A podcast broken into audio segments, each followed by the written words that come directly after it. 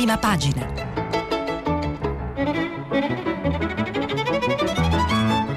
Questa settimana i giornali sono letti e commentati da Sara Menafra, giornalista del quotidiano online Open. Per intervenire telefonate al numero verde 800 050 333.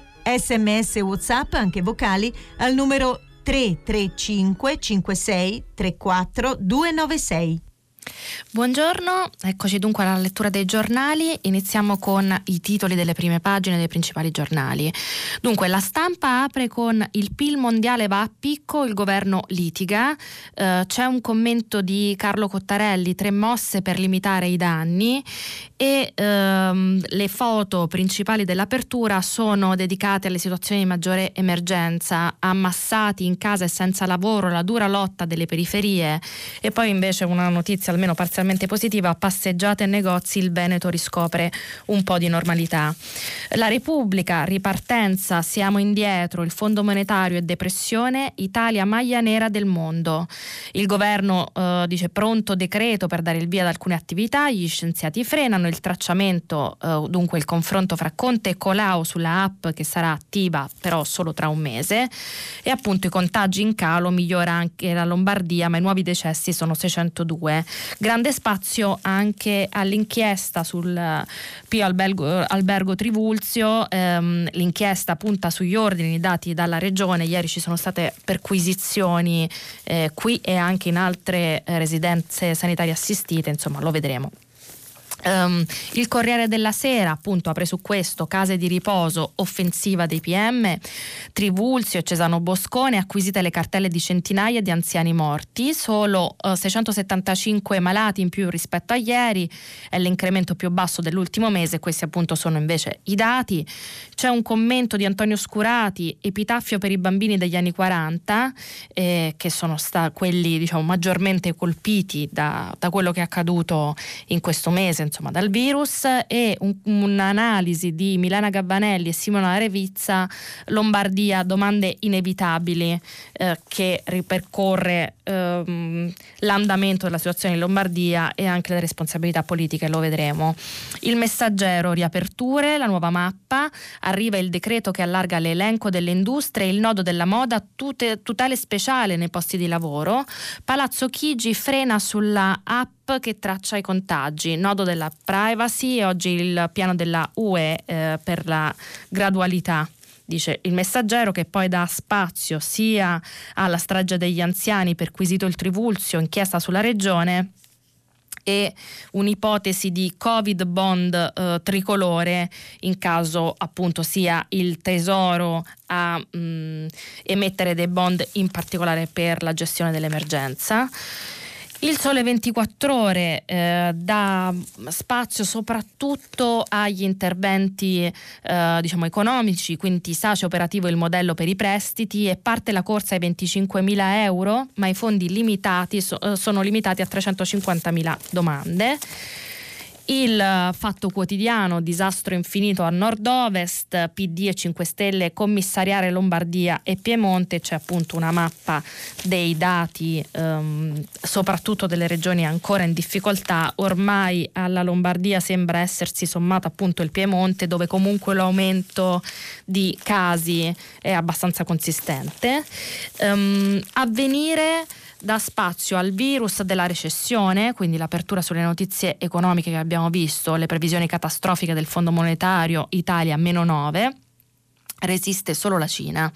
E poi eh, il ricordo di Iqbal Masish che era il, um, un bambino che 25 anni fa veniva ucciso, 12 anni cristiano che difendeva i diritti di tutti i piccoli schiavi perché domani ricorderà la giornata mondiale contro la schiavitù minorile e quindi proprio nel giorno che ricorda l'uccisione di Iqbal.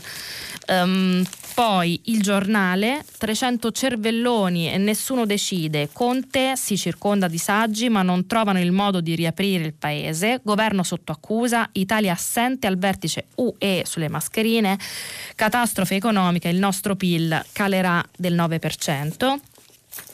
Il dubbio a un'inchiesta interessante sui pestaggi nel carcere di Santa Maria Capoavetere. Un detenuto racconta picchiati e obbligati a fare flessione. È diciamo, il balcone di prima pagina, lo, lo spazio in alto, mentre ehm, l'apertura è dedicata a sanità, vogliamo più autonomia.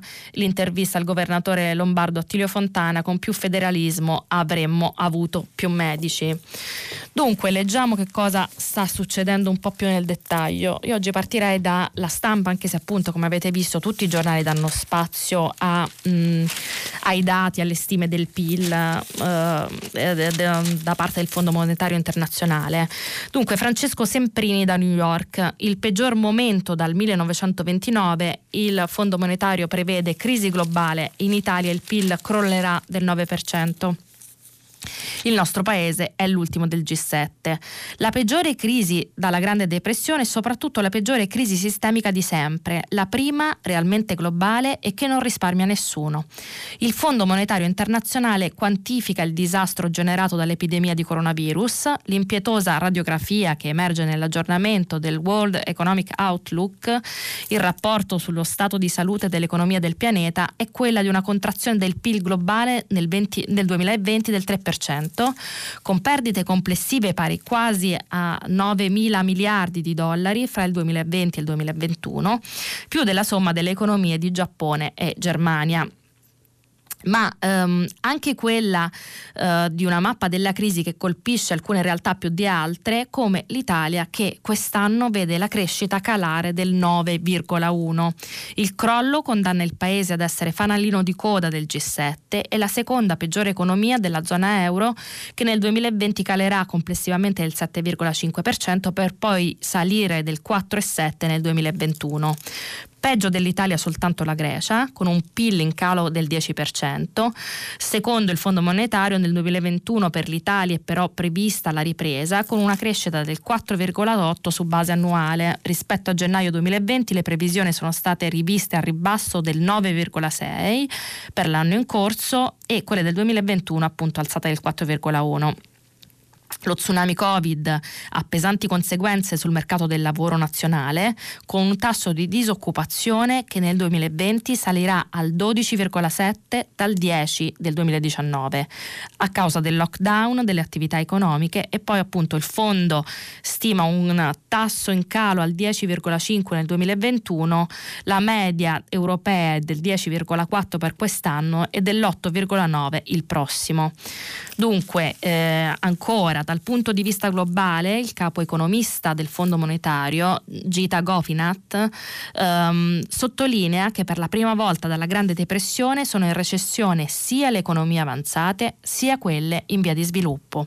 Per quest'anno, dice, per le prime è previsto un calo del 6,1, gli Stati Uniti in particolare calano del 5,9 nel 2020 per poi crescere del 4,7. Per le altre prevediamo una crescita negativa del 1% nel 2020 2020 e del 2,2 se si esclude la Cina. La Cina anche registra un incremento marginale del PIL pari all'1,2 dal 6,1 del 2019, quindi non è in negativo ma c'è una enorme frenata. E ehm, a proposito di, di, appunto dell'andamento della situazione vi, vi, voglio leggere anche lo scontro che ci sarebbe eh, da, all'interno del governo, lo prendiamo sempre qui dalla stampa, anche perché più o meno eh, la stampa è uno dei giornali che ha dedicato più spazio a questo tema, ma insomma c'è un po' ovunque. MES, il PD avverte Conte Di Maio, non potete dire no come Salvini. I francesi spingono per usare i miliardi del fondo anche per i costi del blocco produttivo. E dunque Carlo Bertini e Marco Bresolin sarà perché quelli da destra sponsorizzano l'uso del MES um, e temono che senza miliardi eh, di gratis et amore dei dell'UE si rischia la patrimoniale. Sarà perché a molti fa piacere vedere i grillini messi all'angolo con le loro posizioni ideologiche. Fatto sta che il fronte si allarga. Ormai la squadra Virtus Mess schiera sul tabellone Prodi, Zingaretti, Renzi, Speranza, Berlusconi, Bonino e tutti i ministri, tranne quelli appunto del Movimento 5 Stelle. A bordo campo Confindustria un pool di presidenti di regione che tifano per avere miliardi con cui costruire ospedali e comprare macchinari. Dunque Giuseppe Conte comincia ad avere un problema grosso quanto può esserlo un cesto regalo con dentro 37 miliardi di euro.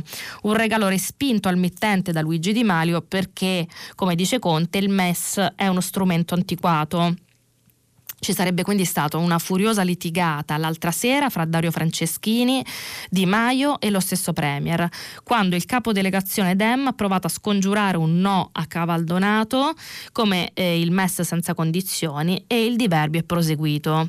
A questo punto eh, il PD muove l'artiglieria pesante, dice la stampa, se la nostra sovranità sarà garantita e l'Europa ci darà dei soldi per la sanità, allora dovremo ragionare sul perché non usufruirne dice il segretario PD, nonché governatore del Lazio Nicola Zingaretti, che avverte Conte di non schiacciarsi sulla linea di Di Maio, Salvini e Meloni, il vecchio MES non lo vogliamo neanche noi, ma il nuovo fondo senza condizioni perché lo dobbiamo regalare, dice il PD.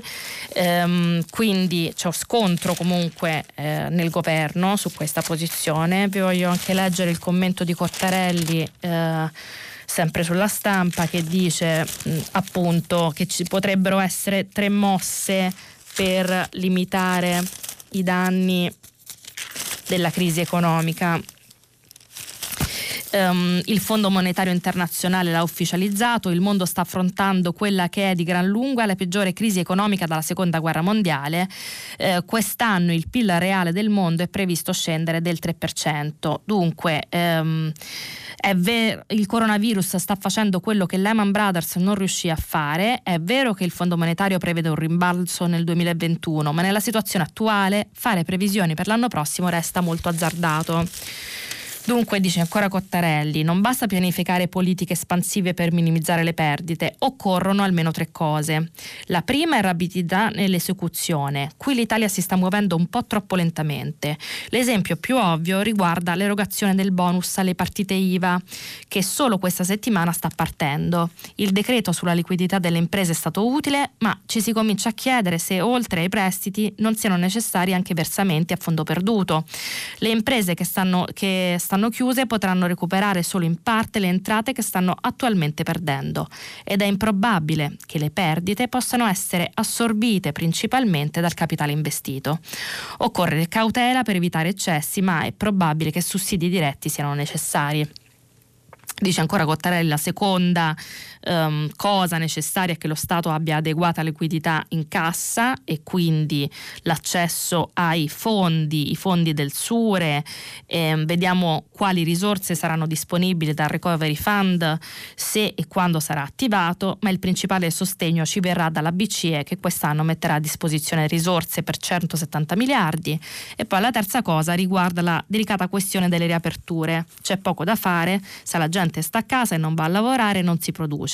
Lo Stato può distribuire eh, potere d'acquisto, ma alla fine il PIL deve essere prodotto, appunto. Speravamo che bastasse stare a casa un paio di settimane, non è stato così, ma occorre riaprire gradualmente, non, ma non troppo tardi, se l'economia va salvata, dice Cottarelli. La discussione su appunto che fondi utilizzare però è in corso e infatti infatti il fatto quotidiano ha un, un'interpretazione completamente differente sull'uso di questi strumenti e in particolare appunto dell'accesso al MES o al fatto, l'avevamo letto un po' eh, ieri in un'analisi di Fubini, il fatto che l'accesso al MES possa dare a sua volta accendere altre, altri strumenti economici. Dunque, che cos'è la super arma BCE e perché non servirà ai paesi, dice Francesco Lenzi su, appunto, sul Fatto Quotidiano. Um, il 23 aprile il Consiglio europeo sarà chiamato a dare il via libera al pacchetto da oltre 500 miliardi approvato la scorsa settimana dai ministri delle finanze europei. Come noto, si basa su tre pilastri principali: il fondo di garanzia da 200 miliardi della Banca europea per gli investimenti per offrire liquidità alle imprese, lo schema SURE um, o SURE, non so, anti, uh, antidisoccupazione promesso dalla Commissione e i prestiti del meccanismo europeo di stabilità MES per finanziare le spese legate all'emergenza fino al 2%. In questo pacchetto è sicuramente il ruolo del MES a far discutere. Sebbene le condizioni per avere accesso a questa linea di credito siano molto ammorbidite, il ricorso a questo strumento potrebbe rivelarsi un boomerang, dice il Fatto Quotidiano. Il MES è stato pensato e disciplinato per altri tipi di crisi, sulla falsariga del ruolo che svolge il Fondo Monetario Internazionale nel mondo. Se uno Stato è in grado di finanziare queste stesse le spese sul mercato, perché dovrebbe aver bisogno dei prestiti del MES? Solo gli stati che ne hanno più bisogno ne farebbero ricorso allo strumento, dando però un pericoloso segnale che non si è più in grado di finanziare in modo ordinario come si fa comunemente sul mercato, le proprie esigenze di cassa. Non è proprio la cosa più sensata da fare in un momento di crisi economica, quello di appiccicarsi lo stigma di paese in difficoltà finanziaria. Una delle motivazioni eh, adotte è che il ricorso al prestito del MES può avere la funzione di aprire la strada al supporto della Banca Centrale Europea con le OMT, le operazioni illimitate che Mario Draghi annunciò nel 2012, dice Lenzi, ma questo il direttorio della BCE, stando alle minute pubblicate pochi giorni, ehm, pochi giorni prima, dopo della riunione del 18 marzo, qui salto una parola, ritiene l'OMT insufficienti perché, pensate, nel caso di forti tensioni nel mercato dei titoli di Stato di uno dei più paesi originati in particolare dalla paura infondata di una reversibilità della zona euro.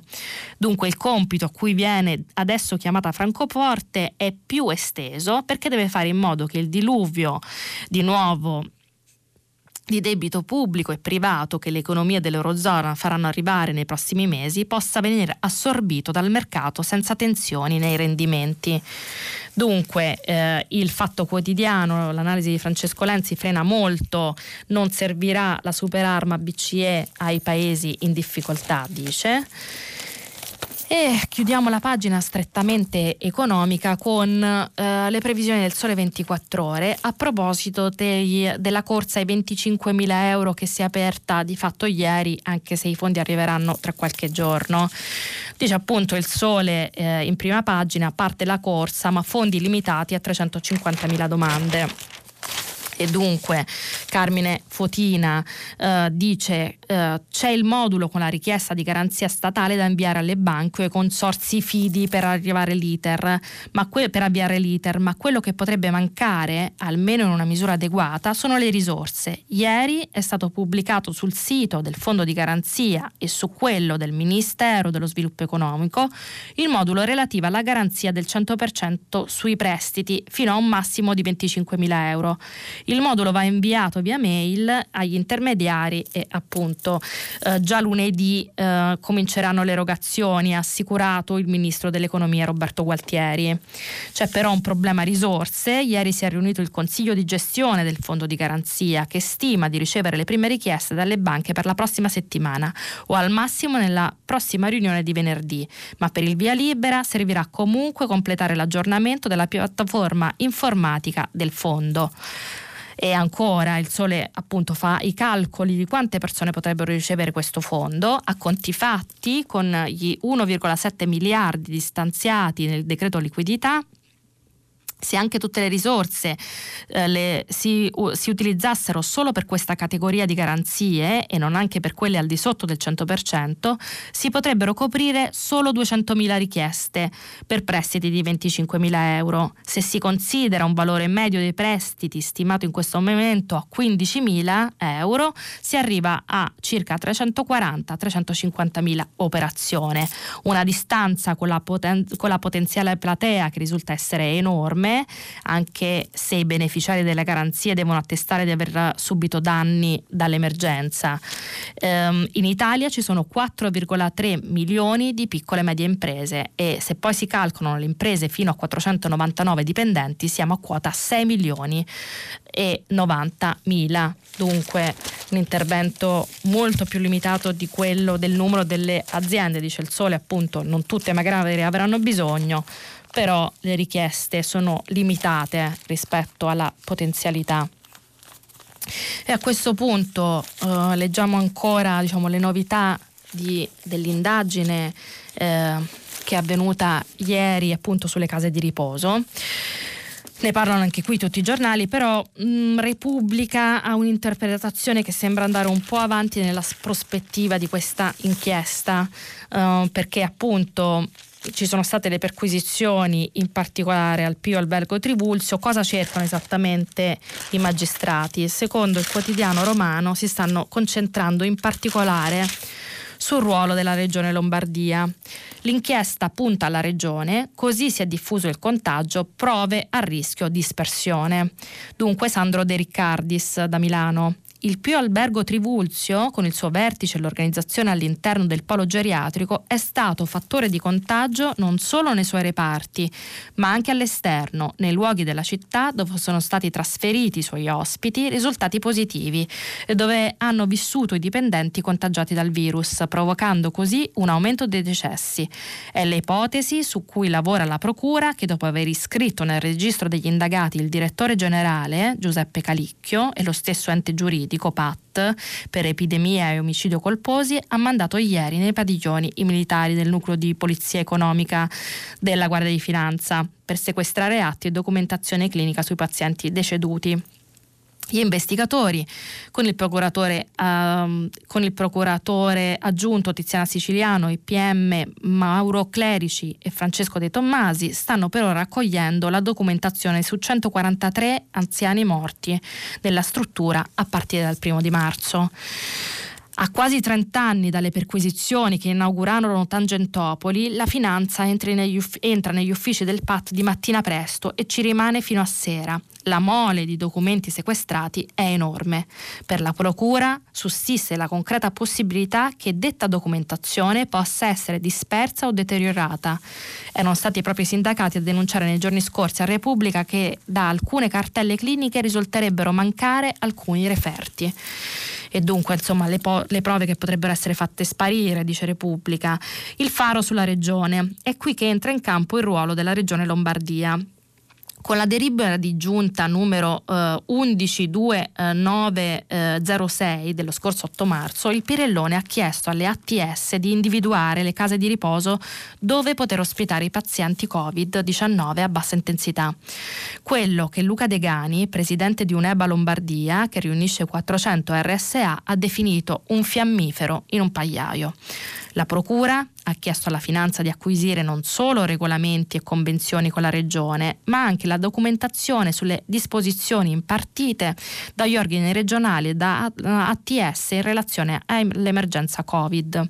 Dello scorso gennaio, non solo nei documenti ufficiali, ma anche in bozze, mail agende, con particolare riferimento agli ospiti trasferiti verso l'esterno, ma anche a pazienti che sono stati ricoverati al PAT da altre strutture sanitarie ad esempio dall'ospedale di Sesto San Giovanni, dove sono, arrivati, dove sono arrivati 19 pazienti, in quel momento considerati non positivi e che però hanno manifestato sintomi dopo poco tempo. Quindi la situazione del Pio Albergo Trivulzio sembra essere sempre più grave. Ehm, proprio sul ruolo della, su cosa stia accadendo in Lombardia ha fatto un punto della situazione eh, Milena Gabbanelli con Simona Ravizza appunto sul Corriere della Sera. Uh, è un articolo interessante perché mette insieme tutti gli elementi del, dell'azione della Regione Lombardia che sembrano non tornare e quindi Partiamo dalla prima pagina. Sarebbe ragionevole che il governatore Attilio Fontana e il suo assessore alla sanità Giulio Gallera spiegassero onestamente perché in Lombardia c'è stato e continua ad esserci un numero di decessi così alto rispetto al Veneto, all'Emilia Romagna, dove l'epidemia è partita quasi contemporaneamente non lo giustifica il fatto che il 25 febbraio ci fossero 231 contagiati contro i 42 in casa Zaia e i 26 in casa Bonaccini.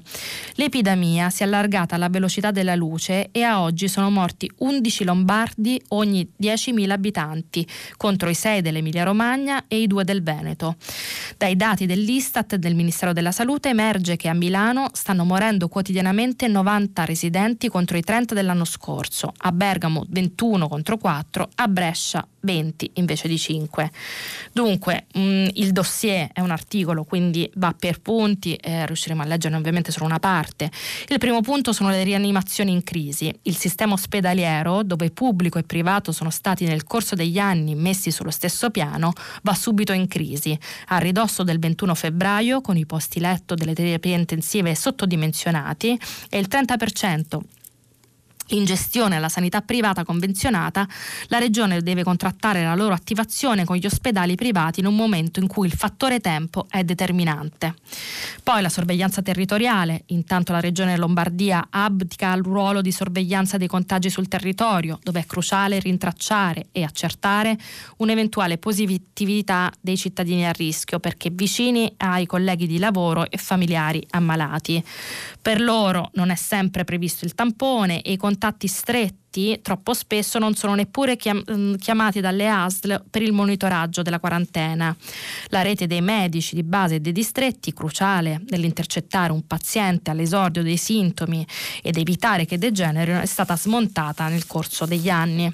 Ancora poca autonomia decisionale, la strage delle case di riposo paga il prezzo del ritardo nella chiusura delle visite, che è stato deciso il 4 marzo, la decisione di mandarci pazienti positivi meno gravi per liberare i posti posti in ospedale e il mancato sostegno dell'approvvigionamento di dispositivi di protezione, oltre alla scarsa formazione del personale, sono tutti elementi diciamo, che caratterizzano questa crisi. La Lombardia, che più di ogni altra invoca da sempre l'autonomia, è la regione che dall'inizio dell'epidemia la esercita meno. Tra la fine di febbraio e l'inizio di marzo vengono spese intere giornate a convincere il governo di Giuseppe Conte a prendere provvedimenti per blindare l'Italia, ma pur sapendo l'urgenza di chiudere Nembro e Alzano nella Bergamasca, il governatore Attilio Fontana e l'assessore Gallera aspettano il decreto della presenza del Consiglio del 7-8 marzo. Dunque un dossier che poi tocca anche altri punti su tutte le cose che la regione Lombardia dovrebbe spiegare, quello che troviamo sul Corriere della Sera. E a questo punto possiamo probabilmente dedicarci un po' a che cosa sta, mh, a quali sono le ipotesi eh, diciamo per il futuro e quindi le riaperture, la discussione su su che cosa accadrà da qui ai prossimi mesi o speriamo le prossime settimane. Si discute molto di app di tracciamento, ehm, anche questo è un tema differentemente affrontato ma presente un po' ovunque, noi lo prendiamo dal messaggero, rintracciamento telefonico ma il governo frena sulla app dice Cristiana Mangani. A pagina 3 Borrelli ottiene dal Viminale la piattaforma per risalire ai numeri dei possibili contagiati, tensione con la task force, il ministro sia al Bluetooth, no alla geolocalizzazione. Dunque, ci vorrà ancora qualche giorno prima di sapere quale app per il tracciamento degli spostamenti abbia scelto il governo. La comunicazione potrebbe arrivare forse a fine settimana e verrà data dal Presidente del Consiglio Giuseppe Conte sempre se verrà trovato un accordo riguardo al sistema da adottare. In questi giorni infatti è in corso un braccio di ferro fra la task force di Vittorio Colao, che spinge per la geolocalizzazione delle persone, e il Ministero dell'Innovazione di Paola Pisano, che invece è orientato alla diffusione delle informazioni attraverso Bluetooth. La questione non è da poco perché solleva due ordini di problemi, quello della privacy e quello della sicurezza. Innanzitutto si tratterà sempre e comunque di da scaricare volontariamente che per avere efficacia dovrà raggiungere almeno il 60% dei cittadini. Inoltre non tutte le SIM card dei cellulari sono intestate al reale proprietario e questo potrebbe voler dire la diffusione di false informazioni. Dunque tempi lunghi, dice il messaggero, in attesa dell'applicazione del nuovo sistema che avverrà, avrà comunque tempi lunghi, c'è chi ha cercato altre strade per velocizzare il lavoro e la comunicazione. È del 9 aprile la richiesta inviata dal capo della protezione civile Angelo Borrelli al capo della polizia Franco Gabrielli affinché consenta l'uso della piattaforma con la quale per fini investigativi le forze dell'ordine riescono a risalire ai numeri di cellulare delle persone. La richiesta arriva dalle ASL che molto spesso si sono trovate di fronte alle difficoltà di individuare la cerchia di chi è entrato in contatto con un positivo. Un caso per tutti, quello della diffusione del virus a fondi. L'intervento verrà gestito a livello territoriale. Sarà infatti la stessa azienda sanitaria a chiedere alla questura il riferimento delle persone da avvertire. Qualcosa che riguarderà una parte ridotta di cittadini ed è per questo che potrà essere attuata con la piattaforma fra Viminale e Team, ma che in piccolo è quella su cui si sta lavorando anche a livello nazionale. In attesa che si faccia chiarezza, dice ancora il messaggero, si sono fatti avanti Google e Apple che hanno proposto un sistema di tracciamento del contagio attraverso Bluetooth, ma solo contact tracing e dunque con la tutela dell'anonimato e la volontarietà degli utenti. In una fase ulteriore, specificano le due compagnie che hanno messo insieme per l'operazione team con diverse competenze e sforzi congiunti mai registrati prima, verrà sviluppata integrata un'interfaccia utente direttamente nel sistema operativo, che sempre sulla base della volontarietà dell'utente chiederà ancora prima di scaricare l'app dell'autorità sanitaria del proprio paese se si è disposti ad attivare il contact tracing e anche in questo caso i dati verranno conservati sul proprio cellulare e non su un server ma in ogni caso appunto bisognerà aderire a questo tipo di tracciamento che sembra di capire avrà comunque dei tempi abbastanza lunghi. L'altro tema diciamo, della ripartenza, oltre alla parte economica che abbiamo, che abbiamo già visto, è quello della scuola. Ne abbiamo parlato abbastanza approfonditamente ieri per quello che è stato possibile. Oggi sempre Repubblica, che ieri appunto aveva dedicato l'apertura al tema scuola, ha intervistato il maestro Marco Rossidoria. Um, eh, soldi e doppi turni o si creano studenti di serie A e di serie B.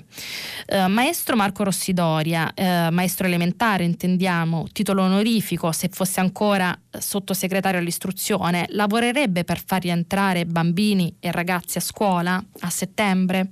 Sì, dice Rossidoria, che appunto è stata anche sottosegretaria all'istruzione, ma eh, della missione di maestro ha fatto appunto un titolo d'onore, soprattutto se penso ai figli di quei 5 milioni di italiani che per ora non sono stati tutelati da alcun provvedimento del governo.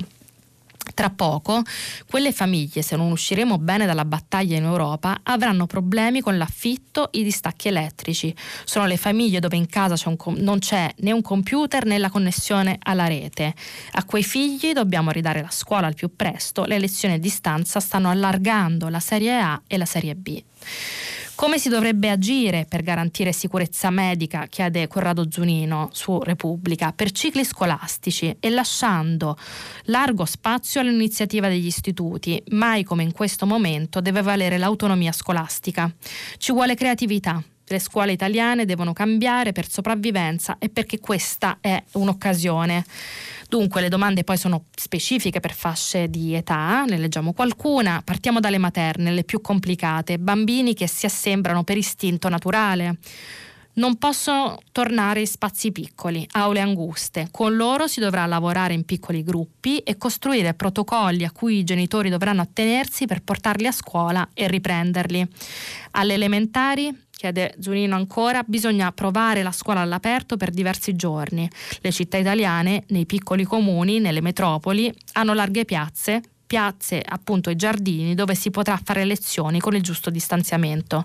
Noi siamo pionieri in questo tipo di didattica e quindi appunto andrebbe ampliata. Per gli adolescenti delle medie e delle superiori per una scuola media la città può diventare un luogo educativo da esplorare insieme ai docenti e poi qui si possono immaginare lezioni a distanza con classi rovesciati, i lavori più complessi si fanno con i docenti in aula a gruppi limitati, online il sapere più di routine.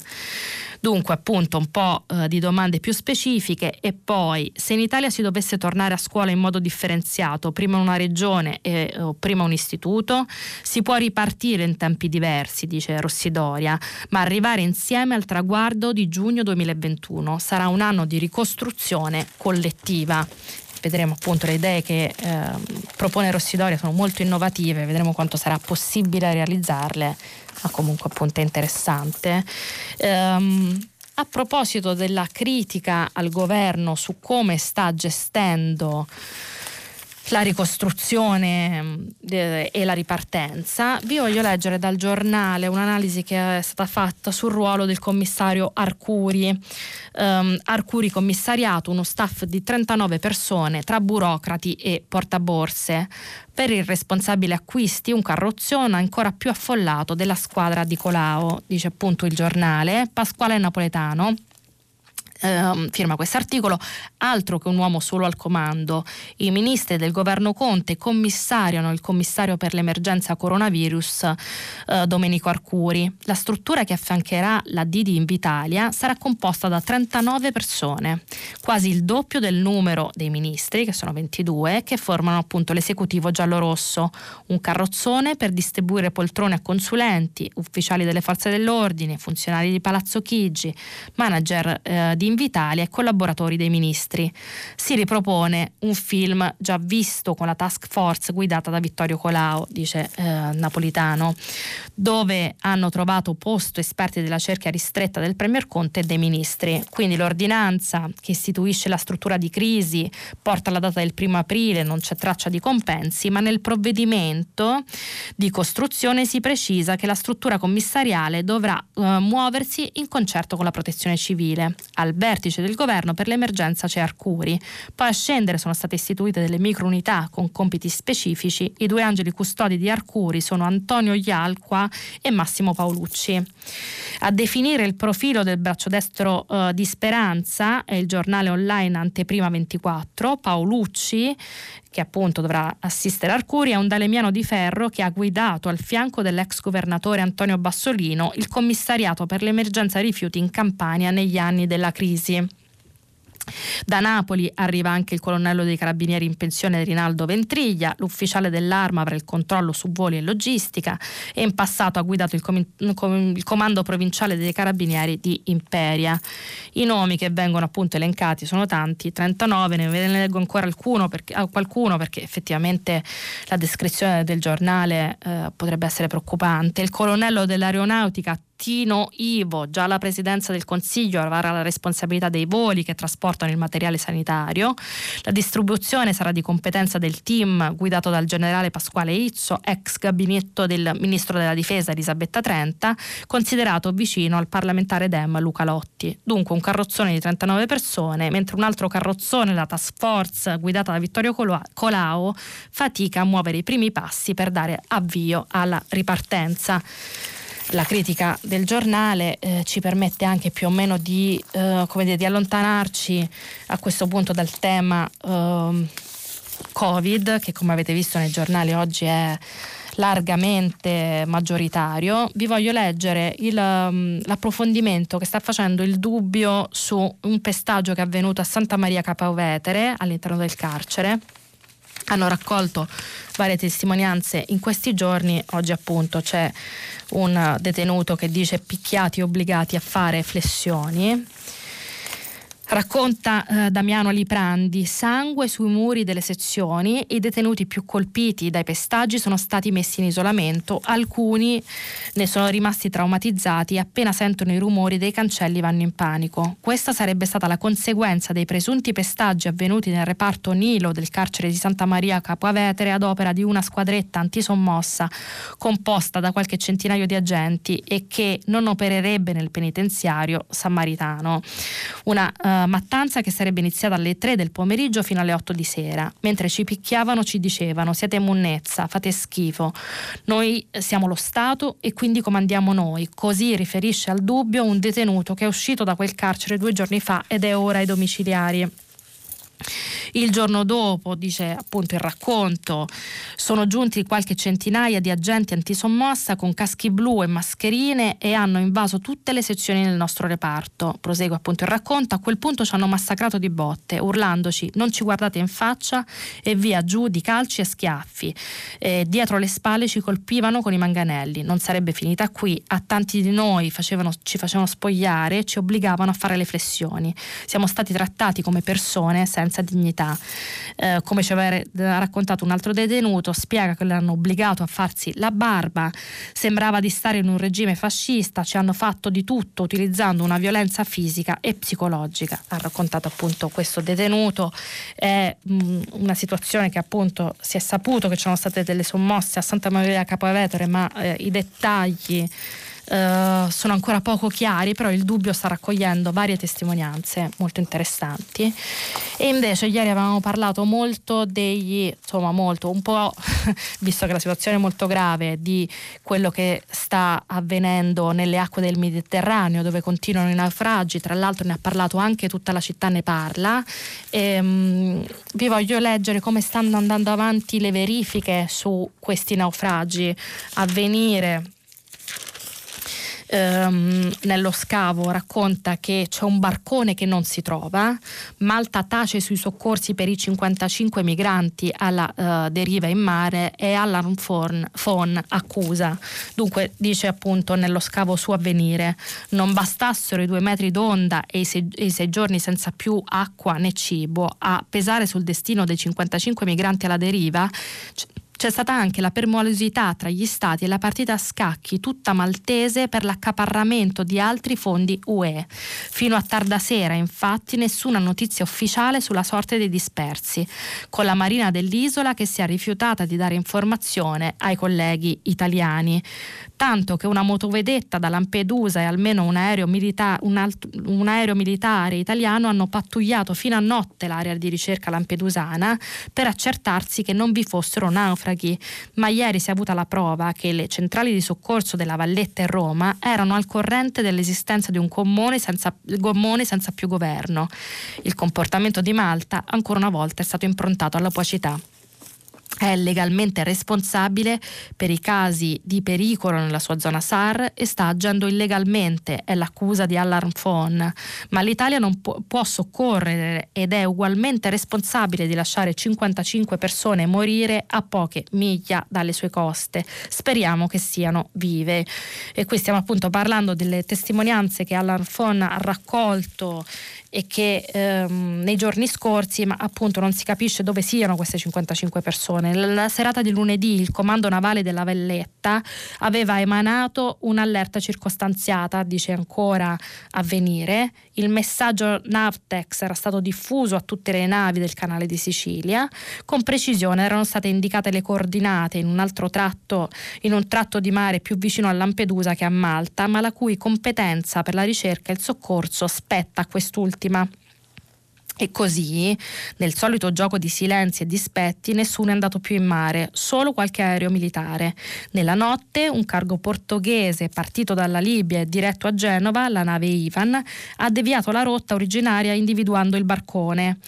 Le condizioni del mare, con onde di oltre due metri in piena notte, la configurazione del cargo, con paratie laterali troppo alte per eseguire un soccorso, hanno fatto desistere il comandante. Inspiegabilmente, però, dice Avvenire, alla Ivan sarebbe stato dato l'ok a lasciare l'area, nonostante nessuna montovedetta fosse in procinto di tentare un soccorso. E dunque, in serata la Valletta ha ritirato dai sistemi di comunicazione l'allerta Navtex con una spiegazione ambigua, non ci sono persone in mare ancora una volta lasciando aperto il campo alle ipotesi peggiori. Dunque non si sa se i migranti siano stati salvati, quanti fossero esattamente, né in che condizioni sarebbero stati ritrovati. Dunque un allarme ancora molto alto, quello per appunto delle testimonianze che abbiamo letto eh, già ieri e che eh, sembrano appunto non avere una risposta chiara. Da avvenire vi voglio leggere anche mh, mm, il ricordo di Iqbal Masih. Um, domani ricorrerà la, giornata, ricorrerà la giornata mondiale contro la schiavitù minorile. Eh, avvenire il giornale, l'unico giornale invece in questo caso che se ne occupa. Um, e racconta come il tema della schiavitù minorile eh, sia in realtà al momento ancora poco affrontato. Iqbal ora ci libera tutti, è l'articolo di, Stefan, di, Stefano Vecchia, in Pakistan 25 anni fa, nel giorno di Pasqua, l'omicidio del piccolo tessitore cristiano. Domani ricorrerà la giornata mondiale contro la schiavitù minorile, proprio nel giorno che ricorda l'uccisione di Iqbal Masih, eh, esempio della lotta contro questa piaga condotta oggi a livello internazionale. La sua appartenenza religiosa ha reso evidente a tutti come tanti fra coloro che cadono nella rete del debito in Pakistan siano di fede cristiana, tuttavia quella di Iqbal, prima ancora di essere una vicenda di persecuzione, è una vicenda di liberazione dall'oppressione che ha acceso un riflettore potente sul sistema feudale che fa da sfondo alla società pakistana. Eh, anche se fuori legge dal 92, l'oppressione si perpetua coinvolgendo un gran, un gran numero di individui. Si calcola almeno 4 milioni eh, soltanto nelle fornaci di mattoni attraverso un sistema di sfruttamento di cui le autorità sono restie ad ammettere le dimensioni. Punibile infatti non è il rapporto debitorio se consensuale, quanto eventuali crimini ad esso connessi. E dunque le tante organizzazioni che cercano di mettere fine alla schiavitù eh, hanno pochi strumenti per intervenire una volta che si sia instaurato un debito, se non riscattando le vittime e pagando quindi, e però non c'è un contrasto effettivo alla schiavitù perché appunto sarebbe coperto in qualche modo da un rapporto debitorio. Con questo ricordo eh, aspettando appunto questa giornata di domani, chiudiamo la rassegna stampa e vi aspetto dopo la pubblicità per il filo diretto. Sara Menafra, giornalista del quotidiano online Open, ha terminato la lettura dei giornali di oggi. Per intervenire chiamate il numero verde 800 050 333. Sms WhatsApp, anche vocali, al numero 335 56 34 296. Si apre adesso il filo diretto di prima pagina. Per intervenire e porre domande a Sara Menafra, giornalista del quotidiano online Open, chiamate il numero verde 800 050 333. Sms WhatsApp, anche vocali, al numero 335 56 34 296. La trasmissione si può ascoltare, riascoltare e scaricare in podcast sul sito di Radio 3 e sull'applicazione Rai Play Radio. Dunque, eccoci al nostro filo diretto. Voglio partire con qualche sms che intanto ci avete inviato. Il primo parla della Corea del Sud. La Corea del Sud, che è una democrazia, in sette giorni ha reso operativa e obbligatoria l'app sul tracciamento. È mai possibile che in Italia, in questa fase di emergenza, stiamo da un mese ancora a discutere se rendere operativo questo strumento? Inoltre, Uh, l'utilizzo sarà volontario, quanti italiani la installeranno? Siamo ridicoli, mi vergogno di essere italiano e vivere in un paese del genere, Antonio da Roma, eh, mh, mm, al quale però vorrei specificare che da quello che mi risulta posso ricordare male, in realtà in Corea del Sud l'app non è obbligatoria, semplicemente eh, come dire la cultura coreana è diversa dalla nostra e quindi è più eh, diffusa l'idea che si debba aderire a sistemi di questo tipo, quindi il tema è un po' più complicato, ma certo quello dei tempi invece è un tema molto interessante in ogni caso. Una telefonata intanto. Pronto? Buongiorno. Buongiorno. Sono Fabrizio Tonello. Ah, eccoci, buongiorno. Eh, volevo eh, fare qualche considerazione sui dati economici eh, di cui si legge sui giornali eh, stamattina. Quando si parla di eh, disoccupazione al 15%, questo sembra un concetto astratto, una cifra che non ci dice eh, molto, ma il 15% significa 4 milioni e mezzo di lavoratori, quindi altrettante eh, famiglie, che non sapranno come pagare l'affitto, saldare le bollette, mettere eh, un pranzo in tavola. Qualche giorno fa a Pasqua eh, c'è stato un video del Presidente del Consiglio Conte eh, con gli auguri a tutti gli italiani. Gli italiani che mostrava il video erano medici, infermieri, ricercatori dei laboratori, farmacisti, agricoltori, eh, con, eh, fattorini che consegnano i nostri pranzi o i nostri pacchi e infine poliziotti. Queste otto categorie nessuna, tranne i medici, guadagna più di 1400 euro al mese. Chi rischia la vita in questi giorni per eh, tenere aperti gli ospedali sono infermieri che guadagnano mediamente 1450 euro al mese 1100 se sono dipendenti di una cooperativa, 750 se lavorano part-time. Sì. E il video non cita le commesse del, dei supermercati che sono le più esposte assieme agli infermieri, 1100 euro al mese. Cita eh, i braccianti che lavorano eh, nei campi, quando sono in regola e tutti eh, sappiamo quanti sono i migranti che Chiaro. invece raccolgono i pomodori per anche 5 o 3 euro l'ora. Cosa si farà durante il, il prossimo anno, probabilmente due o tre, per tutti questi che hanno salvato noi che stiamo a casa? Eh, grazie molto per la domanda. Eh, effettivamente l'impressione, ora al di là del dibattito appunto politico rispetto agli strumenti che debbano essere utilizzati, avete visto come le posizioni sull'uso o non uso del MES siano eh, radicalmente diversi, non soltanto diciamo, nella politica che litiga molto, eh, ma anche fra i diversi commentatori che differenti testati hanno scelto, di, hanno scelto di interrogare. Però la mia impressione è appunto che in ogni caso, al di là degli strumenti da utilizzare si stia pensando un po' poco a che cosa ci aspetti nel futuro, il futuro economico del paese, cioè un crollo appunto del 9,1% del prodotto interno lordo rischia di essere una catastrofe, sono d'accordo con lei su questo.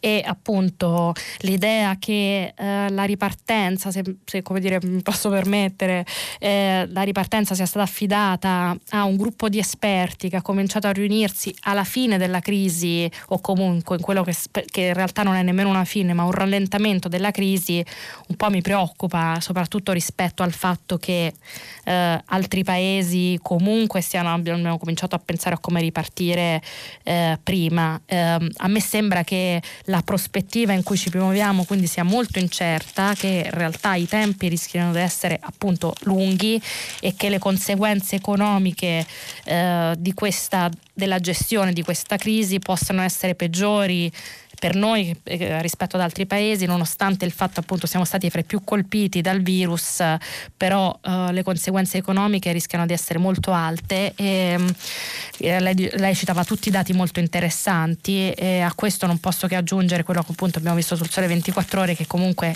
i primi fondi che, vengono, che sono stati attivati in questi giorni sono per una platea molto ristretta, 350 mila domande rivolte a una possibile platea potenziale di uh, piccole e medie imprese di 4,3 uh, milioni appunto di piccole e medie imprese. Quindi uh, la, la, preoccupazione la sua preoccupazione la condivido assolutamente. E il futuro mi sembra abbastanza incerto. Vedremo se nei prossimi giorni diciamo questa progettualità accelererà e riusciremo in qualche modo a uscirne speriamo. Un'altra telefonata. Pronto?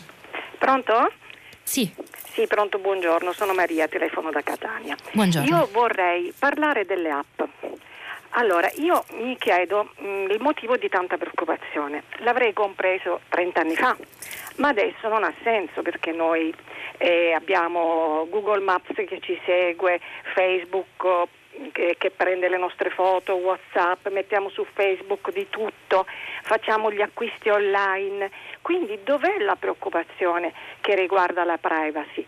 La, ehm, quest'app tra l'altro in Corea ha permesso alle persone di uscire prima, ha mh, determinato un notevole calo dei contagi perché funziona così, se c'è una persona contagiata, si scopre che una persona è contagiata, vengono rintracciate mh, e quindi monitorate le persone che hanno avuto involontariamente un contatto con la persona contagiata. È tutto per una nostra protezione, per la protezione della nostra salute. Quindi, ripeto, cosa ci preoccupa? Facciamo anche gli acquisti online, tutto si sa di noi tramite mm. internet. Dunque, io penso che la questione diciamo, del tracciamento è possibile che ci si debba diciamo, in qualche modo arrivare per forza pur di uh, ripartire e che comunque possano essere uh, strumenti utili. Sul fatto però che qualcuno si preoccupi, le voglio solo segnalare che mh, è vero, noi de- diamo molte, molti dei nostri dati eh, già oggi ai sistemi informatici, eh, la situazione sanitaria di ognuno di noi è uno dei pochi elementi che ancora oggi sono abbastanza protetti dalla privacy. Se ad esempio pensiamo ai rapporti interni alle aziende o ad esempio ehm, i rapporti rispetto all'indebitamento, ecco, l'Italia un po' tutela, in realtà non è così in tutta Europa, diciamo il fatto che uno eh, dichiari di essere malato o essere stato malato, un po' il suo quadro lo può cambiare. Quindi eh, diciamo se posso, magari chi oggi appunto è in perfetta salute, non è stato colpito dal coronavirus, eh, dice, come dire, valuta diversamente questo genere di pericolo, però chi è stato malato e chi magari diciamo, ha subito un danno di capacità polmonare, in generale è stato danneggiato dal coronavirus, è vero che potrebbe preoccuparsi di che cosa diciamo, dirlo, dirlo non soltanto ovviamente ha una app di per sé che traccia il sistema sanitario. Il problema è dirlo al datore, va bene, il datore di lavoro probabilmente lo sa, ma che ne so, um, ad esempio a una banca con cui ha contratto un mutuo, a debitori, a persone con cui vuole avviare un acquisto di un'abitazione, ad esempio. Ecco, i dati sanitari sono proprio per questo, come ad esempio so, i dati sull'HIV, proprio per questo sono dati ipersensibili. Decidere che ognuno di noi sa, ma ad esempio il vicino di casa che sa che una persona è stata ammalata due mesi fa di coronavirus si comporterebbe diversamente?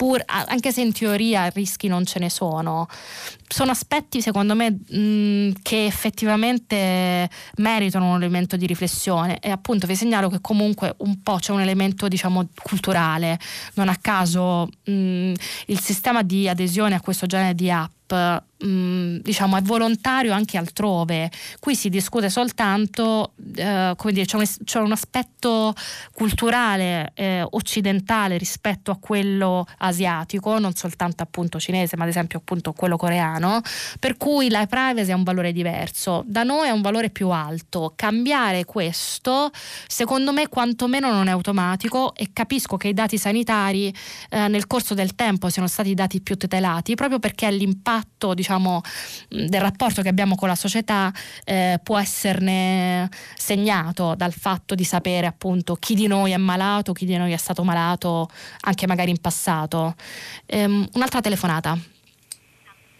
Pronto? Sì, pronto, sì, buongiorno. buongiorno. Eh, mi, chiamo, buongiorno. mi chiamo Antonio Tentori, sono un ricercatore del Consiglio Nazionale delle Ricerche sì. E, mh, mm, stiamo portando avanti, io sono il corresponsabile dell'osservatorio sui mutamenti sociali in atto, eh, dovuto appunto, è stato messo in piedi ah. in risposta a questa emergenza sanitaria. Appunto. E come va? E, sta andando molto bene, sta andando molto bene per il momento. Eh, abbiamo, avviato, abbiamo progettato due fasi di ricerca di cui si è diciamo, fino adesso svolta la prima e abbiamo fatto una rilevazione attraverso un sondaggio sulla popolazione a livello nazionale veramente molto ampio, abbiamo raggiunto oltre 140.000 persone. E eh, si sta avviando in questo momento una seconda fase che eh, diciamo, è più importante della prima poi di fatto perché ci darà una misura comparativa delle, delle dimensioni, delle variabili che stiamo analizzando e che riguardano Avete già dei dati, delle scop- qualcosa che, che, avete già rilevato nell'ambito? Qualche, qualche cosina inizia, è già iniziata a maturarsi e noi lavoriamo prevalentemente sul fronte eh, psicosociale, quindi analizziamo quelli che saranno, che sono e saranno anche nel breve periodo gli effetti psicosociali appunto del, del distanziamento sociale, quindi da una parte della contrazione dell'interazione sociale e dall'altra della prolungata convivenza abitativa. Ma ehm, sì, uh-huh. sì, diciamo dal punto di vista economico, se vogliamo fare una, una panoramica generale, quello che, i dati che noi abbiamo in mano appunto ci dicono che perlomeno 4 su 10 di persone andranno incontro a gravi perdite economiche, sì. una perlomeno perderà il lavoro, chiuderà la propria azienda, 10, 2 su 10 andranno in, in cassa integrazione e diciamo, si salverà probabilmente un po' più chi ha un livello di istruzione superiore e chi abita, abita a nord. Diciamo, questi sono un po' i dati generali. Okay. Abbiamo trovato diciamo, delle informazioni molto interessanti eh, che riguardano è anche un po' preoccupante, del vero sull'uso del web, sull'iperconnessione, sulla violenza domestica, eh, sulle attività anche svolte mh, eh, dentro casa, perché anche queste poi seguono, abbiamo visto, dei binari che sono stereotipati sulla base del genere. Quindi stiamo trovando delle cose veramente molto interessanti e che però naturalmente allo stesso tempo preoccupano e ci stanno già inducendo a pensare quali potrebbero essere appunto gli interventi di orientamento non solo per far fronte naturalmente al piano economico che comunque non spetta a noi quello, ma piuttosto appunto sotto il profilo sociale. Sociale esatto. mm. ah, infatti è interessante, lei diceva di uh, uh, come, um, divisione dei ruoli all'interno dell'ambito domestico.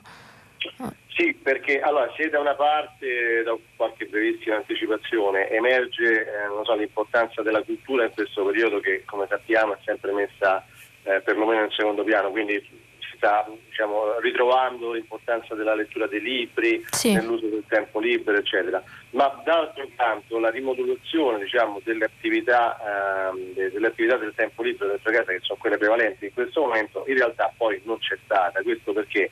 Perché eh, emergono scelte che sono dettate da una visione stereotipata delle cose sociali, eh, che coinvolge poi peraltro quasi due persone su dieci, quindi parliamo perlomeno di una quota pari al 20% degli uomini ma anche al 10% delle donne, quindi questo testimonia che nella nostra cultura è ancora fortemente radicati questo condizionamento sociale del appunto eh, cosa bisogna socialmente fare eh, se si è uomo o se si è donna, insomma, volendo dicotomizzare. Ho capito, e, grazie. Um, no, grazie mille delle anticipazioni che ci ha dato, eh, dottor Tintori. Effettivamente è molto interessante questa ricerca, se ho ben capito eh, siamo ancora in fase eh, di sperimentazione, però eh, credo che sarà molto interessante leggerla non solo sul profilo economico, devo dire che le cose che ha detto, oltre purtroppo appunto ai dati dell'economia, mi interessano molto questi appunto sociali, ehm, relazionali, anche l'iperconnessione, un tema che lei ha accennato che può essere molto interessante, quindi eh, spero che appunto che, che, i dati escano presto e insomma che ce ne potremo occupare o qui o appunto su, sui giornali, insomma sui siti come nel mio caso. Um, vi Voglio leggere uh, un paio di messaggi. Una domanda, ci sono regole certe e valide per tutti per le lezioni scolastiche? Gli insegnanti sono obbligati alle lezioni a distanza? Il numero delle ore è uguale per tutte le scuole? Grazie Paola.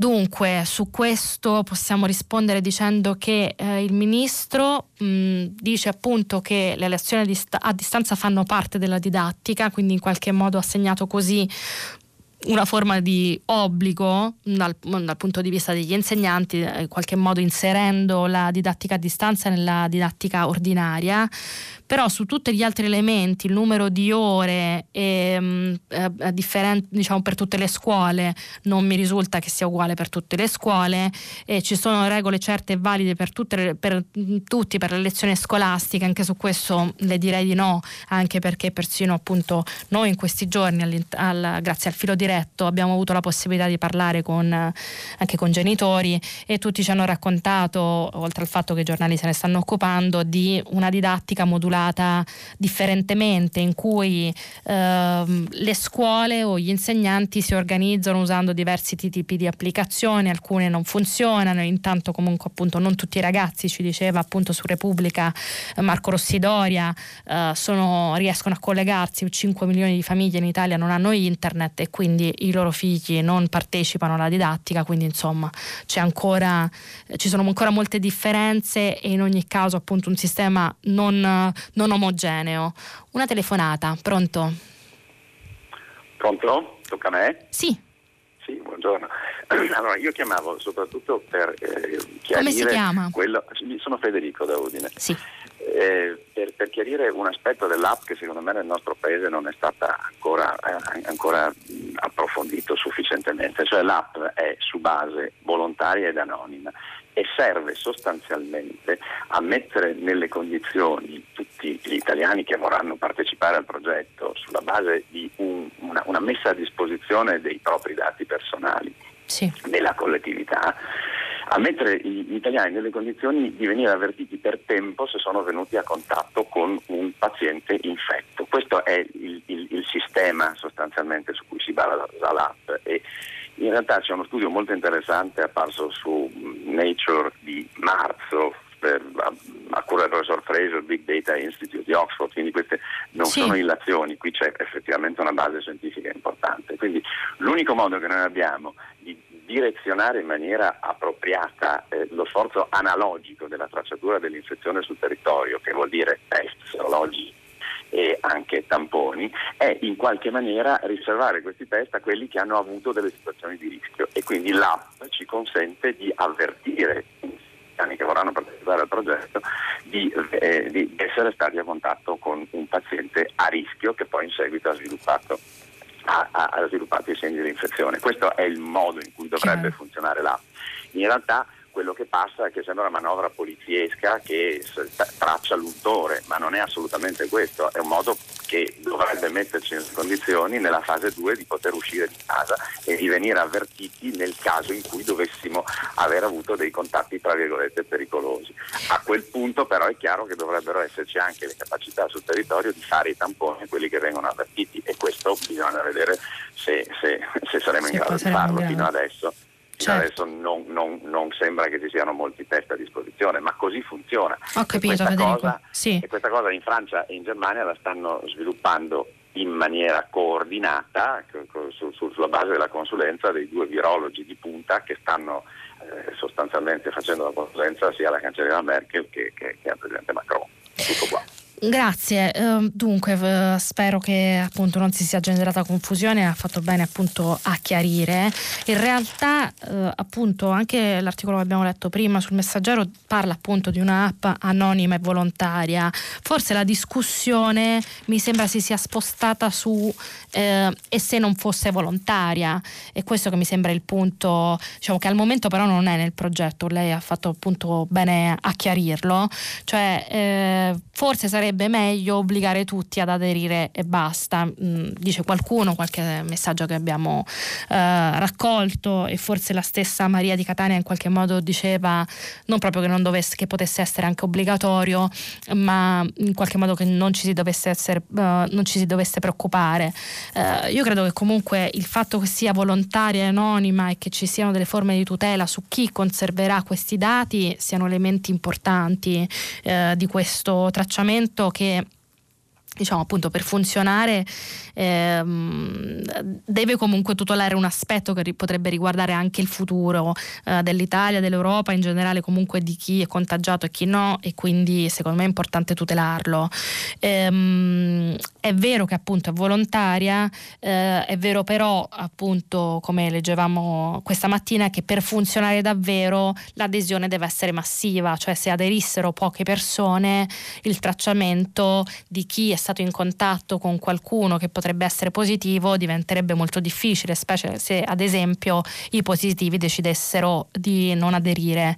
Quindi la discussione è, è normale secondo me che si sposti tra, tra dalla tecnica in qualche modo al, a un problema culturale, cioè di quanto noi siamo disposti a mettere in, con, in, condivisione questi dati e fino a che punto, proprio perché solo l'adesione massiva può funzionare un tipo di dispositivo come questo. Un'altra telefonata, pronto? Pronto, buongiorno. Buongiorno. buongiorno. Allora, il mio nome è Giovanni Brandimarti, sono il segretario generale della Camera di Commercio Italiana in Svezia, quindi sto chiamando sì. dalla Svezia, esattamente Stoccolma. Eh, niente, vorrei. Com'è la situazione lì? Eh, infatti è questo. Mm, sembra che venga passato un messaggio a livello europeo, anche internazionale, che la Svezia sia un paese eh, gestito, guidato da, da, da eh, incoscienti eh, e che non ce ne freghiamo di quello che sta succedendo intorno a noi e quello che sta succedendo proprio nel nostro paese. Questo non è proprio assolutamente eh, vero. Eh, ora non vorrei entrare nei. nei, nei Quindi non è vero in generale, ecco appunto, senza andare troppo nel dettaglio, ma eh, esatto. c'è stata un'immagine appunto del, della Svezia che era il paese con meno limiti alla circolazione delle persone durante l'emergenza. Eh, non è così, dice lei. No, no eh, non è così, non ci sono dei limiti, ci sono delle, ehm, dei suggerimenti molto forti da parte delle, delle autorità responsabili.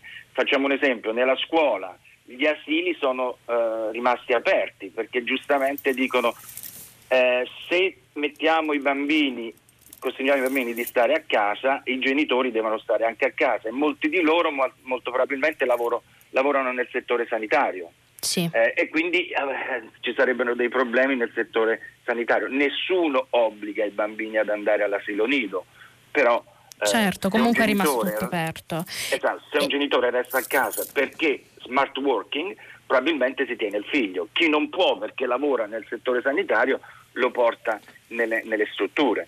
E come eh, si fa a limitare il, il, contagio, visto che almeno noi siamo andati su misure più drastiche proprio perché ci sembrava impossibile, o almeno così il governo ci ha detto, è stato impossibile eh, evitare il contagio altrimenti? Secondo lei, lei allora, la Svezia come ci livello, riesce? Allora, a livello di lavoro già da un mese eh, si usa il smart working, cioè il lavoro da casa. Okay. Eh, siccome è una società basata molto sulla computerizzazione, faccio un esempio, stavo pensando questa mattina, già nel 1994 eh, nella, in famiglia mia facevamo gli acquisti online del cibo. Okay. Eravamo tra i primi, eh? Eravamo sì. tra i primi. Quindi ecco, ehm, c'è molto digitale. Computer, molto, ci sono 4-5 computer a ogni casa, ehm, banda larga, quindi nessun problema di lavorare a casa. Quindi eviti il eh, trasporto mattutino eh, nelle metropolitane o negli autobus. Quindi questo è anche sì. un, un, momento di, di, di, diciamo, di contagio eh, per quanto riguarda il lavoro. Eh, la vita fuori eh, dopo il lavoro, mentre all'inizio avevano detto che il limite massimo per le riunioni e gli eventi eh, sarebbe stato di 500 eh, persone, adesso l'hanno abbassato addirittura a 50. Okay. I, dando dei consigli, gli svedesi molto probabilmente eh, li ascoltano un po' più eh, di altri ehm, paesi, nei ristoranti, anche se sono aperti, purtroppo, dico purtroppo perché molti rischiano di chiudere, c'è poca gente eh, e, però si ingegnano per fare il take away, quindi i ristoranti cercano di, di, di superare questo periodo di crisi eh, offrendo ai vicini di casa di comprare un pacchetto, un primo, un secondo e viene trasportato da diverse società di, di, di consegna. Giovanni, l'obiettivo, sì. eh, eh. No, l'obiettivo principale era di tenere gli anziani fuori dal, dal contagio. Sì. Eh, all'inizio ci sono riusciti, però purtroppo eh, hanno ritardato un po' in alcuni interventi e la maggior parte dei decessi, come un po' in tutti i paesi del, del mondo, eh, vengono eh, appunto nelle case di riposo. Ho capito.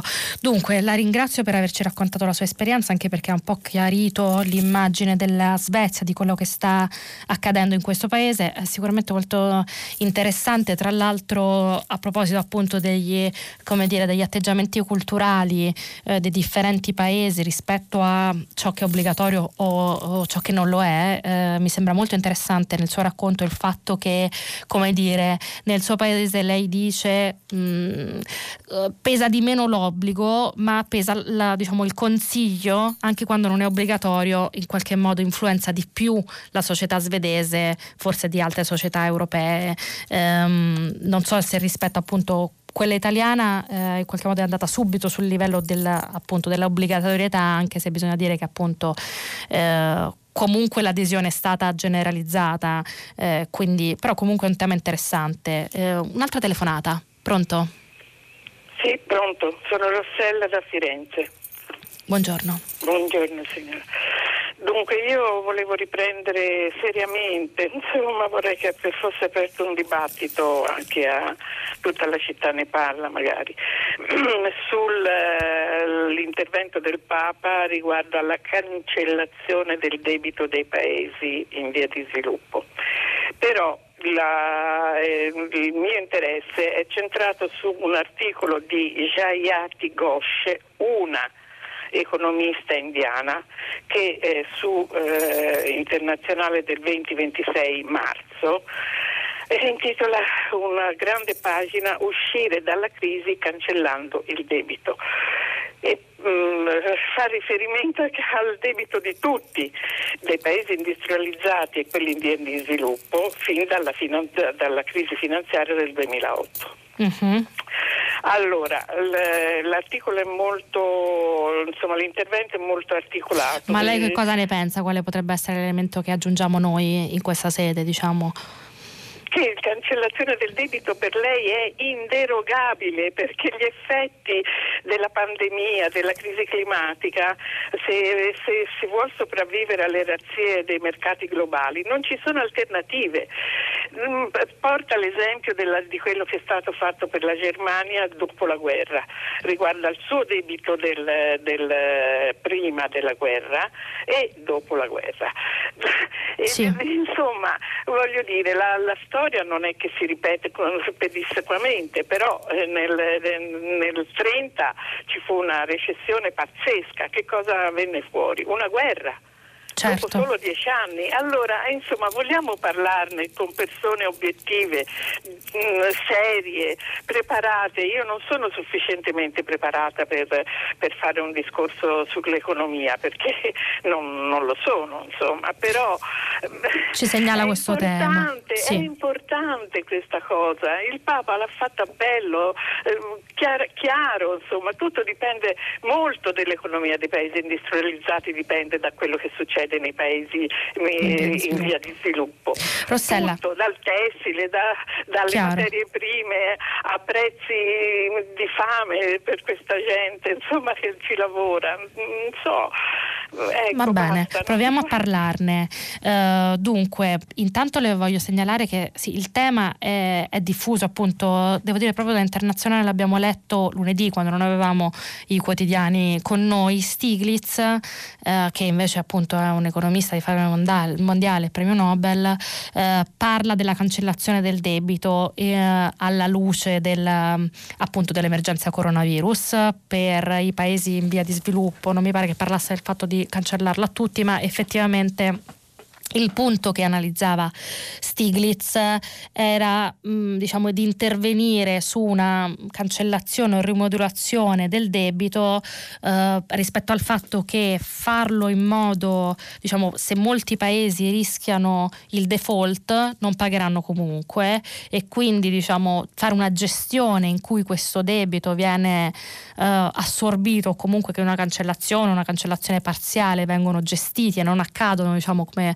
un crollo, appunto un paese che va in default e non paga più perché non ha più soldi in cassa, eh, sarebbe meno traumatico del eh, appunto la gestione sarebbe meno tra- traumatica di questo tipo di crollo eh, e quindi appunto il dibattito dal, dal, tra gli economisti internazionali sicuramente c'è, specie a quelli che appunto guardano al tema eh, in generale delle, delle, crisi economiche o appunto delle disuguaglianze. Ehm, nemmeno io in generale le posso dire, le diciamo, non sono sono abbastanza, come dire, ho gli elementi culturali necessari per capire effettivamente di che cosa stiamo parlando, non sono un economista, però eh, appunto le volevo segnalare questo articolo che comunque va un po' nella sua direzione. Le voglio anche dire che però eh, cancellare il debito ehm, non può essere una mossa come dire, che facciamo solo sulla base eh, della necessità umana e mh, come dire, nell'atto di buona volontà, perché nella cancellazione del debito c'è un impatto economico eh, diciamo che va comunque sempre tenuto in considerazione. Poi è chiaro che magari in una situazione del genere questa sarà l'unica strada e in ogni caso diciamo, la tutela dei creditori non, non può prevalere sull'interesse complessivo però ricordiamoci sempre che una volta che noi decidiamo che i paesi non pagano o perché vanno in default o perché il debito viene cancellato, chi a questi paesi presti, presta in futuro potrebbe essere come dire eh, meno disponibile a mettere in circolazione denaro. E quindi diciamo sulla cancellazione del debito comunque impatta su questo genere di credibilità e può avere una, una conseguenza eh, più ampia diciamo e anche al a, come dire, a, um, per una durata maggiore di, della crisi economica. Probabilmente la strada è comunque quella, però dobbiamo ricordarci che se di questi temi si discute eh, con prudenza, magari a volte con troppa prudenza, ma con prudenza, è perché sulla credibilità dei paesi che vedono il debito cancellato o che vanno in default si, eh, si, crea dire un pregiudizio che può eh, influenzare la loro posizione nel mondo anche diciamo, nella necessità poi di ripartire una volta che il debito è azzerato e quindi anche a questo bisogna pensare. Um, vi leggo alcuni messaggi. Um, dunque, sono un docente di liceo, che che ne dica la ministra, i docenti non sono tenuti alla didattica online, quello che abbiamo fatto finora è dovuto solo al senso etico del vituperato corpo insegnante. Altra cosa, quando sento il paragone fra le nostre scuole e quelle del nord Europa mi viene da piangere. Là si lavora con gruppi di studenti di 15 persone, noi con 30 in aule che ne dovrebbero ospitare almeno 10 di meno. Buona giornata, Mara. Ehm, dunque, eh, buongiorno, vi leggo leggo ancora, in Italia negli ultimi dieci anni sono stati eliminati 70.000 posti letto internazionale appunto eh, del credo la scorsa settimana 1352 non dice la data senza commenti dice Antonio da Messina. E sì appunto posti letto terapie intensive eliminate sono alcuni degli elementi che hanno peggiorato questa crisi. L'abbiamo visto anche nei, nei giornali di oggi e comunque il tema è in particolare nell'analisi che hanno fatto Gabbanelli e Ravizza ma in generale appunto il tema c'è molto moltissimo. Un'altra telefonata. Pronto? Pronto? Pronto, eccoci. Ah, allora, sono Anna Maria da Napoli, ho lavorato circa 20 anni come assistente sociale sola nei campi Rom sì. di Napoli. Questa è una situazione diciamo, che non riguarda solo Napoli ma riguarda tutte eh, diciamo, le metropoli dove dopo la guerra balcanica e dopo l'ingresso della Romania in Europa sono uh, venuti i Rom. I Rom sono stati accolti con carità pelosa, ma altro che pelosa, mm. senza acqua, senza luce, eh, senza fogne, stanno vicino ad una scuola elementare, 1500 son, di loro sono soltanto a Scampia. Chi ci va sono i volontari della Caritas, una suora che fa una ludoteca, una um, preside eroica che li va a prendere dove ci sta già tubercolosi, eccetera, eccetera, una bomba. Mm. Ora è questa la cosa che voglio dire, non è solo una denuncia, che una denuncia va fatta e l'abbiamo fatta alla Procura della Repubblica eh, e, e, questo è il senso della burocrazia anche della procura perché denunce andate eh, comunque nel silenzio più assoluto. Eh, è il momento di dare una tessera di identità a questi nostri concittadini, siamo la quarta generazione che stanno ancora con un STP, l'STP dà diritto soltanto se stai col codice rosso, puoi andare in un ospedale o puoi avere uno screening sull'emergenza.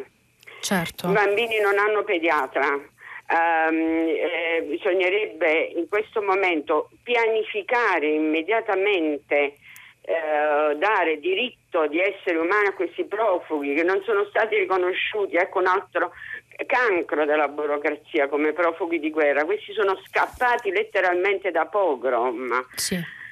Eh, non so che, che, cosa devo dire, insomma eh, sono gli invisibili, ora se ci ha insegnato qualcosa questo virus di dare, cominciare dagli invisibili perché eh, è chiaro che noi non vogliamo vedere le cose. Ho capito Anna Maria, grazie, eh, è un appello molto importante. Le voglio segnalare che tra l'altro Diana Pavlovic sulla stampa eh, parla oggi appunto della situazione dei Rom, ehm, è la portavoce italiana del movimento appunto del movimento Chetanè, in generale è una portavoce della comunità Rom eh, conosciuta e anche anche lei dice appunto non dimenticate i Rom perché eh, vivono in situazioni sanitarie mh, mm, molto molto degradate già in generale, in questa situazione situazio- il, uh, diciamo, il piano sanitario non può che peggiorare, appunto più di 50.000 persone sono abbandonate e in ginocchio, quindi grazie per il suo appello. Un'altra telefonata, pronto? Massimo da Milano, buongiorno dottoressa Menassa. Buongiorno. Devo, devo chiedere, le faccio un domandone da un milione di euro. Eh, devo capire in che sanità sto vivendo in Lombardia. Sintetizzo, ospedale Bergamo Alpini funziona benissimo. Eh, San Raffaele con Fedez, Zangrillo, amici funziona benissimo. Eh, mi aprono alla fiera previsti 400 posti scesi a 205, oggi 53, ricoverati dai 12 ai 24, costo 21 milioni di euro. Se questo tipo di criterio è stato usato direi negli ultimi vent'anni praticamente siamo rovinati, mi dica lei. Guarda, Di Massimo ha fatto bene evidenziare questo punto. Eh, devo dire che ehm, anche noi come redazione ci abbiamo lavorato parecchio e da quello che ci risultava la scorsa settimana i posti dei ricoverati nell'ospedale diciamo, eh, in fiera erano addirittura tre, anche se era stato previsto che ne sarebbero arrivati 24, ma almeno fino a eh, quattro giorni fa, le sto parlando, di ricoverati effettivamente ce n'erano tre. Eh, ieri eh, l'assessore Gallera a questa notizia che a quel punto insomma, cominciava a circolare ha risposto bene, non, non ce n'è stata necessità, l'abbiamo costruito per l'emergenza, non ne abbiamo avuto bisogno. Eh, secondo me la risposta di Gallera, le devo dire, non basta perché, come diceva anche lei, sono stati spesi parecchi soldi per costruire questa struttura, appunto 21 milioni di euro, soldi che potevano andare alle strutture esistenti, magari allargandole, magari ehm, come dire, ri, eh, ricreando i posti letto che sono stati tagliati nel corso degli, eh, di questi anni e tra, crea- eh, tra, l'altro creando quindi strutture permanenti che eh, resistano anche per il futuro e per consentirci di affrontare meglio ulteriori crisi sanitarie, visto che quantomeno li, questa ipotesi evidentemente avevamo scelto di non calcolarla. E quindi secondo me costruire questa struttura di 21 milioni di euro per pochissimi posti, probabilmente saranno anche meno, è stato, le devo dire, un errore. Ehm, uno degli errori che sicuramente la Regione Lombardia, che ha dovuto affrontare un'emergenza, eccetera, eccetera, a mio avviso ha fatto e quindi grazie per avercelo segnalato. Un'altra telefonata? Pronto? Buongiorno. Um, mi ricollego ai tanti... Come si chiama?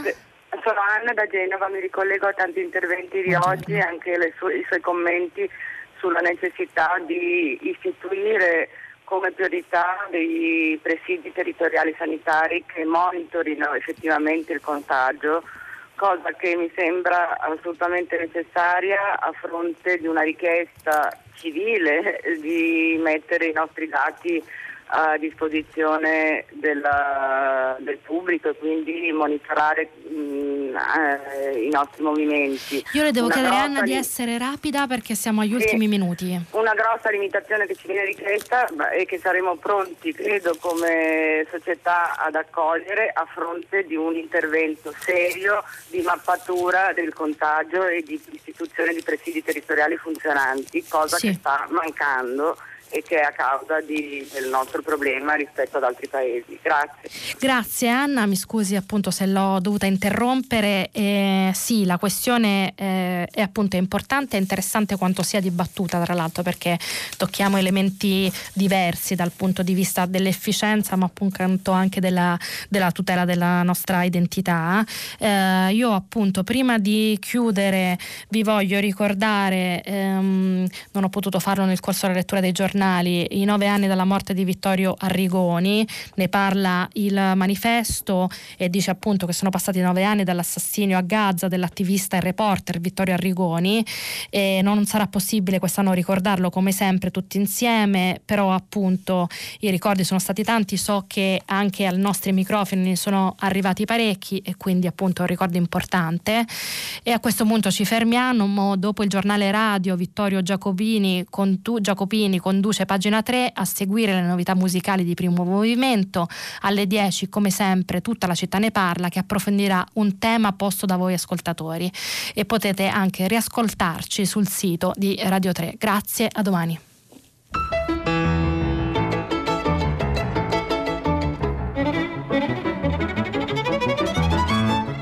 Sara Menafra, giornalista del quotidiano online Open, ha letto e commentato i giornali di oggi. Prima pagina è un programma a cura di Cristiana Castellotti. In redazione Maria Chiara Beranec, Natascia Cerqueti, Manuel De Lucia, Cettina Flaccavento.